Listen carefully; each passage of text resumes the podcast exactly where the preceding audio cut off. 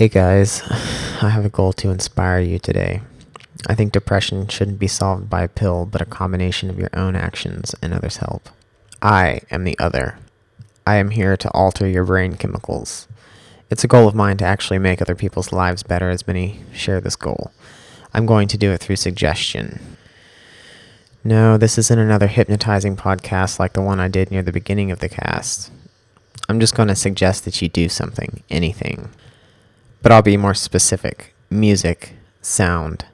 Sound has the quality of actually curing psychosis, and naturally, music can help with depression. More on the psychosis bit later. But making music is even more effective at helping with depression because you're doing something.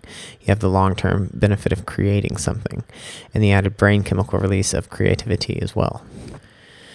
If your hang up is that you don't have talent, don't even listen to this podcast. Everyone has talent latent talent perhaps, but the talent is there for your awakening.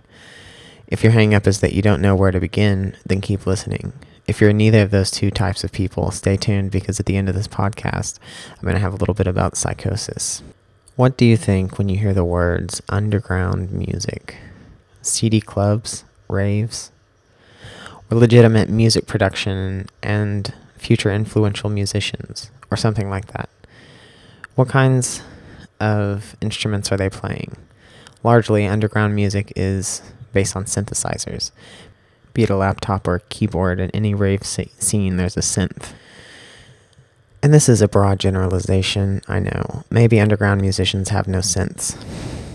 But their futuristic potential of sounds that you can create with a synth are very cool. So let's say you want a synth. You'll also want to record yourself playing, right? And you need to hear yourself, you're going to need three things. First, a synth, of course, to start your underground music career.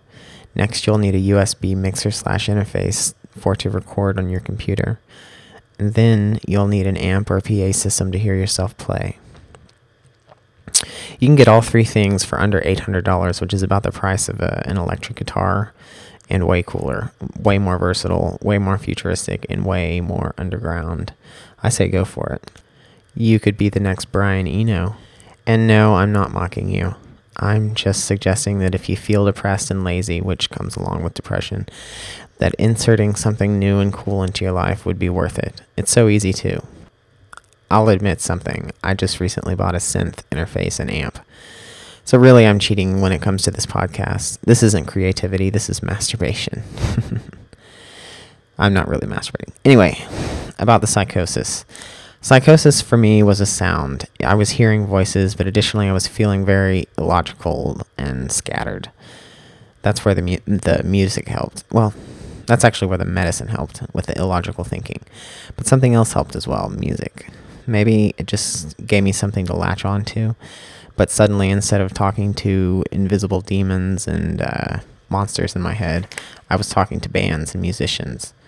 It gave me some place to go, and the sounds I was hearing externally the music I listened to led me to my music setup, my synth, and led me to starting a podcast. But there's one caveat to music, at least for me, not for everybody, of course, or not even for most people. But uh, I'm still totally alone. That's why I need my listeners to comment, so I won't be alone. And I know there's at least one listener. Actually, I get about 30 listens on each of my podcasts. But uh, that listener is you. So please comment. And I'm out of script.